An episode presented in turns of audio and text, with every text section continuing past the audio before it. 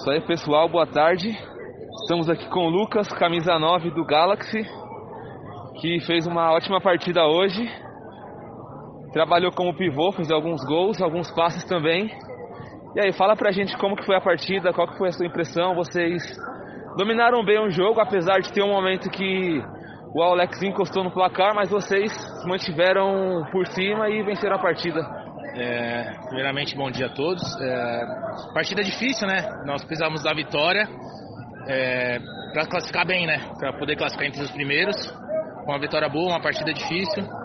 Mas eu queria parabenizar toda a equipe do Galaxy que fez um, um excelente jogo, apesar de alguns saltos. É isso. Qual a expectativa para a próxima fase agora, os playoffs? É, agora é mata, né? Então tem que entrar focado, tem que entender que qualquer bobeira você pode ser eliminado. Então a equipe vai entrar 100% com, com foco aí para poder chegar nas fases finais.